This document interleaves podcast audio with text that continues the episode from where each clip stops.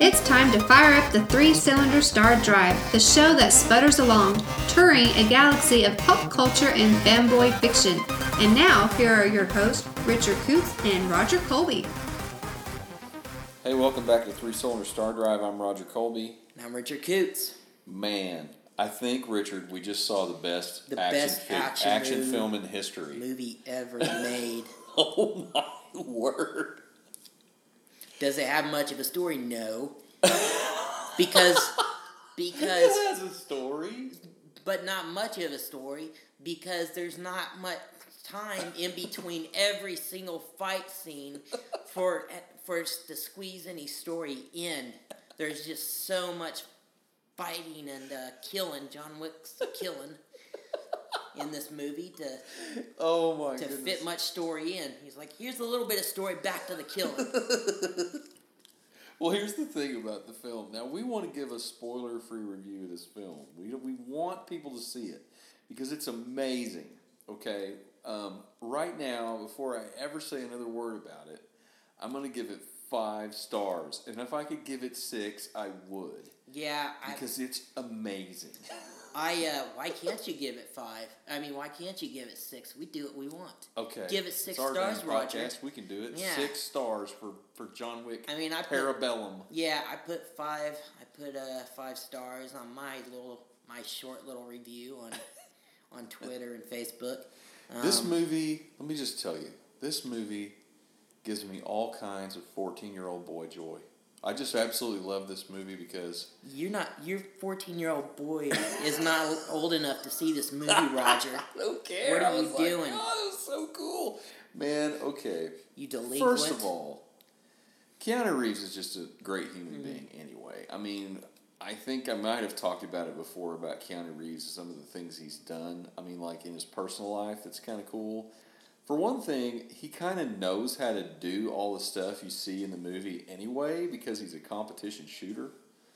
Um, and uh, he's he's actually done, done a lot of the stuff you see in the film. Not kill people, okay? No, no. Shoot targets for sure, but I mean, you see him do things like loading guns and stuff, and it's like unbelievable. Like it's just what's really amazing about this movie is that all the action scenes are unpredictable and they're not cliche. They are inventive, creative, and brilliant.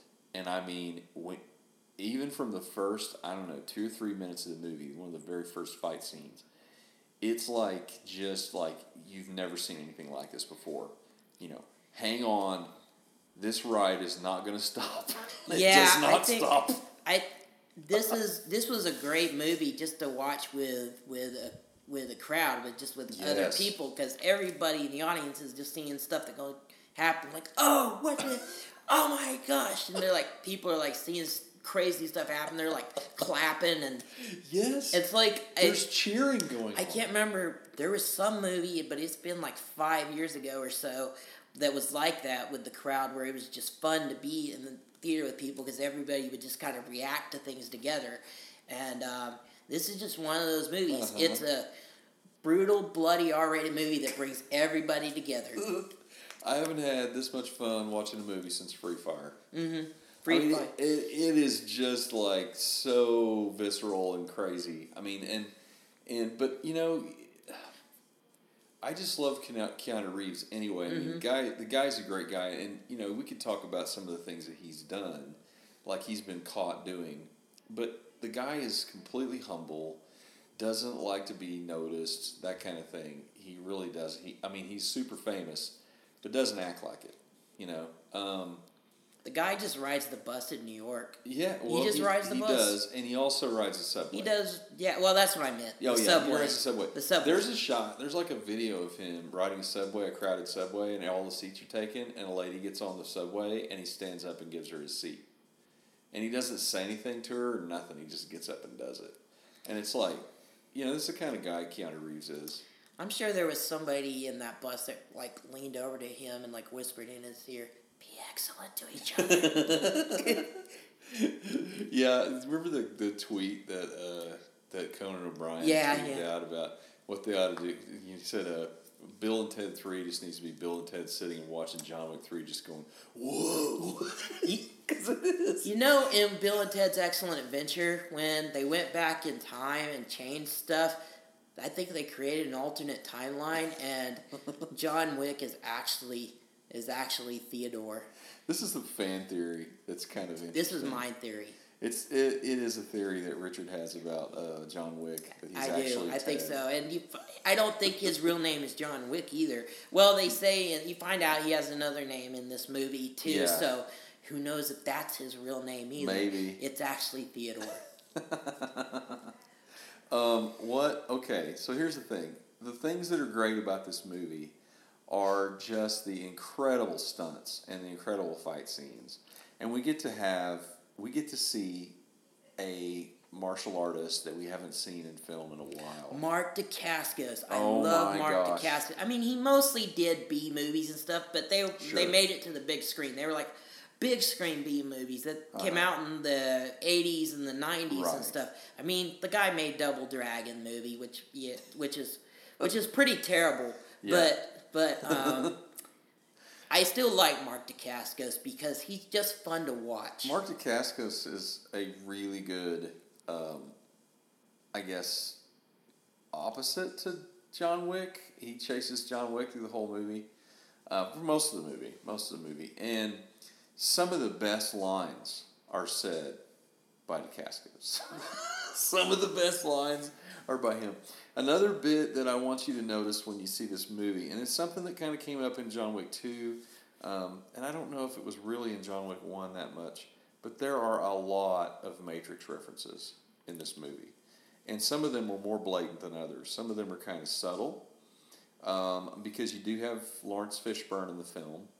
Um, and, uh, I mean, there are some definite and there's even lines used that were used in the Matrix that are very iconic kind of lines. Um, one in particular, I won't spoil it for you, but you need to pay attention well, because it's just, dude, the Matrix is like floating in and out of this the whole time. Speaking, speaking of the Matrix and all the amazing stunts, if if you don't know this, uh, Chad Stahelski, the director of this, and he directed the uh, chapter two, and he was one of the producers on the first one. Uh-huh. He was actually John uh, John Wick, Keanu Reeves, Keanu Reeves' uh, stunt double for the Matrix, and that's how they met yeah, um, him and Keanu Reeves, and Keanu Reeves actually sent it to him and uh, who was it? David Leitch. Right. L- Leitch. Uh, um, I think that's how his name's last name is pronounced. Leitch. Leitch. Um, to and said, "You guys want to direct this movie?" Because speaking of, again about the stunts, those guys run their own stunt studio called Eleven Eighty One, I think it is, Yeah. or, Eleven Eighty Seven yeah, and they're like the biggest stunt studio in Hollywood, and they run that studio, and they've been doing those things for years. And these guys, and so they worked on uh, the Matrix and got like a second second unit director gig on that and stuff. And so like so John Wick one, the first John Wick was kind of their big push into becoming actual directors right. uh, David Leitch and Chad Stahelski both directed that, dual directed that, and Keanu Reeves sent us one. He said, "Look at this. Do you guys want to direct this? Here's what I'm thinking about." And they're like, "Oh yeah, we can do all these cool fight scenes and stuff like that." And so all the fight scenes and stuff, they set it up. The directors set it up because they're stunt guys. They are stunt co- coordinators, and so they know how to do all this stuff. Yeah. And that's why it is so good. There's because they're they're not just the directors; they're doing everything. Well, you think about it, it's like um, if you had a movie, you know, you're you're a stunt coordinator and you've got a director telling you what they want and stuff, and then you've got to do this scene that they want and sort of fight scene, this fight style that they want and all this stuff. But I'm sure that if you're a stunt coordinator, you're making this movie and you're doing stunts for the person because this is the way you want them to be. You're thinking in the back of your head, man, wouldn't it be cool if they did this instead? And that's exactly what you get in this movie. You get like every stuntman's dream So of I- what could happen. I can I mean, tell- it's nuts. So I can tell you what fight scenes there were, like what he did, but I can't really tell you at the same time. I can't really tell you no, don't. how it is. I'm I'm not. That's the thing. I can tell you what it is, but I can't really explain it to you. It's one of those things that you have to see to know what it is. Yeah. So it, it's it's Yeah. all visual. It's You like can't- you can't really explain it. Right. It's so it's complex. completely visual and uh, incredible, and you're just stunned when it happens. I mean, it's like everything that happens in this movie, all the fight scenes, all the incredible choreography. It's just like so mind blowing. I think I think the very first fight in in the movie is my favorite, just Yeah. because of how ridiculous it is. it's so ridiculous. But it's so cool. But it's so cool. It's It not, is. and it's like it's it's it's not comedy, but it is funny. The way the way they do that, because you're just like, I can't believe they just did that. He did that with that thing. Oh man, yeah. So uh, if if you just you know what, if you want to see a great film, um, you know, watch John Wick Three, Parabellum. It's amazing. Oh, Go out and see it now. and It's it just awesome. it it just uh so it just made top of the box office too so That's great. it, it beat avengers and so What? so in the That's in the domestic box office you know this was avengers fourth week but still and, and and Avengers Endgame has actually surpassed Avatar now. yeah yeah uh domestic- domestic, domestically domestic, yeah. not yet inter, not Yeah. yet worldwide but yeah that's a big feat for for John Wick uh, to, to beat Avengers even in its it, first weekend. Yeah, in its first weekend, even though this is the Avengers' fourth weekend, a movie like I, I can't even. It's hard to imagine, like after just seeing the first John Wick, that that would become what it is now. Right. And I don't think the directors and them knew that either. No. And so, um, let's I'm be. glad people are supporting it Yeah. because it's great. It and is, I, and and- um, I want to see more of these John Wick It's movies, and there will be more. It's obviously they're gonna make more now. I mean, Without really, I mean, don't really spoil it, but I mean, there will be more John. yeah, but I mean, not just the story, but it's making money. It is. and it's making good reviews, and so they're gonna make another one. And you've got, I think it's sometime this year, the Continental TV series is going to air on Starz. Oh, So well, we'll have to break down and get that. Yeah, I'll. I'll have to subscribe to it again. I quit after they canceled Ash versus Ash Evil. versus Evil Dead. Okay, That's it. so this week we want to talk about a movie that was shot right here in Oklahoma uh, for our movie of the week. Um, it's a movie that was shot here in Oklahoma, and the way I found out about it was my son is taking uh, cinematography one at OCCC's film program, and the teacher of that class, uh, I think his name is Stephen Lynch, um, he made he is a working cinematographer, but he's done like I don't know how many great. I mean, he's he's actually worked on uh, as a gaffer on um, you know like Planet of the Apes movies, and he's been in a lot of other films. Like worked as a crew, and he kind of teaches at the school. Well, as a last thing, they wanted um, he wanted the, the students to see one of his movies that he made, and so they picked the worst movie he ever did. so we, it's on YouTube. We decided Well, we would watch it's it. It's also on Amazon Prime. It's on Amazon. yeah, Prime. I watched it on Amazon Prime. You know, it, of course it's on Amazon Prime because Amazon Amazon Prime is a dumping ground. It is. So there's this movie that was made. Okay, they tried to raise, uh, I think, a million dollars to make the film, and they were only able to raise two hundred fifty thousand. And they wanted to try and get one of the Baldwin brothers. I think, uh, I don't remember which Baldwin brother, not the more expensive Baldwin. Stephen. Baldwin. Stephen. Baldwin, yeah. That guy, he does anything. But so he wanted too much money, and so they went with Chris Kattan. And this is like Chris Kattan post neck break, post. Uh, Night at the Roxbury. yeah, and he's also like got a poor guy. He's got a really bad drug problem. Um, they said he showed up to the set like two hours late. Like all Well, I know he's like got some kind of. He's got some serious health problems though, He not just does. the drug problem. Yeah, and I can't remember what it is he has, but it's something pretty serious. It's Yeah. like a lifelong illness. Um, so anyway, they got Chris Kattan to be in this movie. What was the movie called again? Uh, crazy enough. Crazy enough. Okay, so basically, it's your Prince and the Pauper movie. It's like uh, one two twins separated at birth, and Um, one of them is raised affluent, and the other one is raised in a mental institution. so, um, what's crazy about this film is that it's shot like almost like half of the movie is shot at OCCC's campus, and some of it's shot like in other places around, like um, The Norman local- Crest. Yeah, there's a local grocery store, Crest. It's shot at the Norman Crest. It's shot at I don't know several different places around neighborhoods and stuff that I recognize. Since it's you know, but all of it was shot here in Oklahoma. So, um, but basically, it is one sight gag after another, and just really lame. Yeah, it's, it's horrible. the the the audio mix is pretty is not good. Um, the the the voiceover, the the mic, it's like there's some. it pro it sounds a lot like what you're hearing now on the podcast. Yeah. and it's not, It's- and it's drown, and there's music to scenes, but the music is drowned out by the by the dialogue.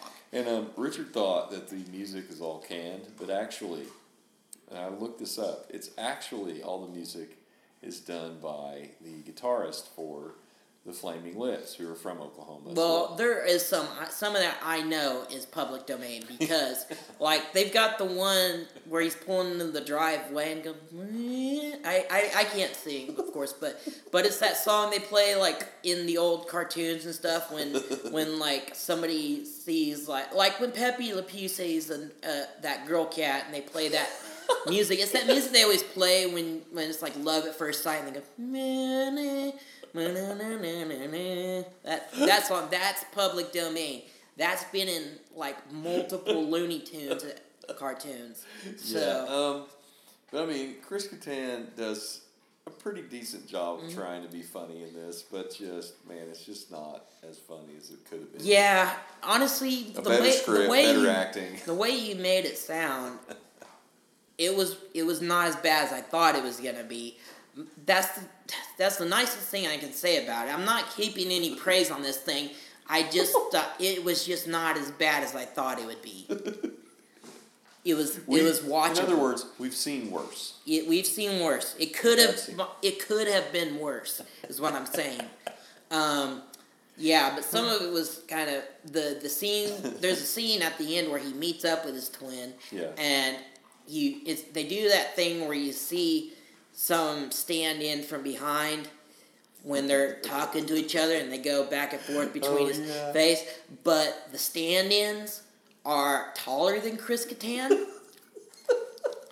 and so that Yeah, kind so that kind weird. so that that kind of that kind of ruins shatters the illusion there.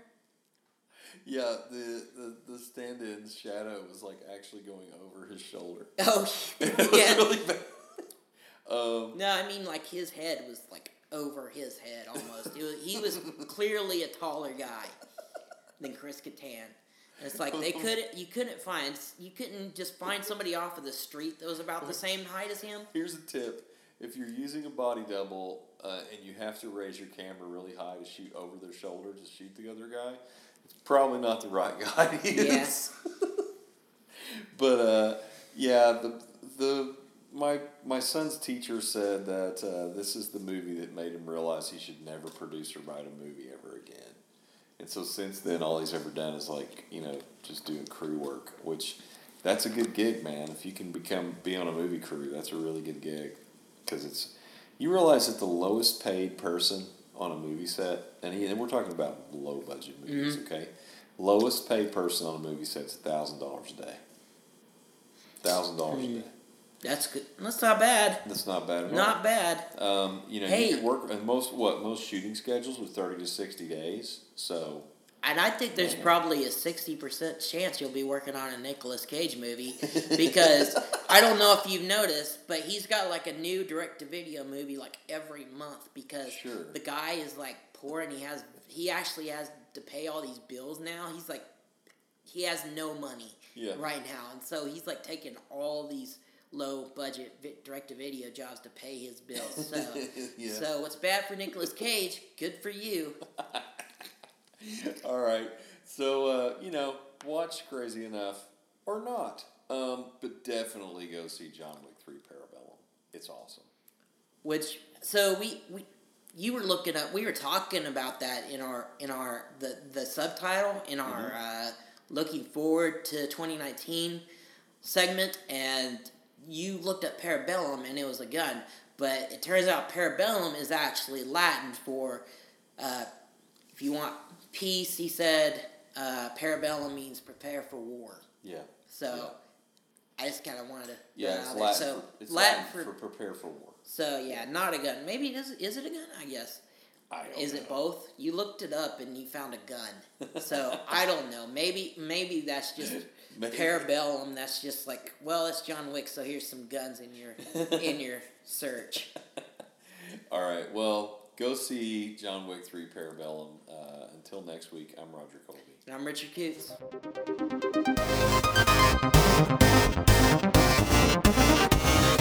Thank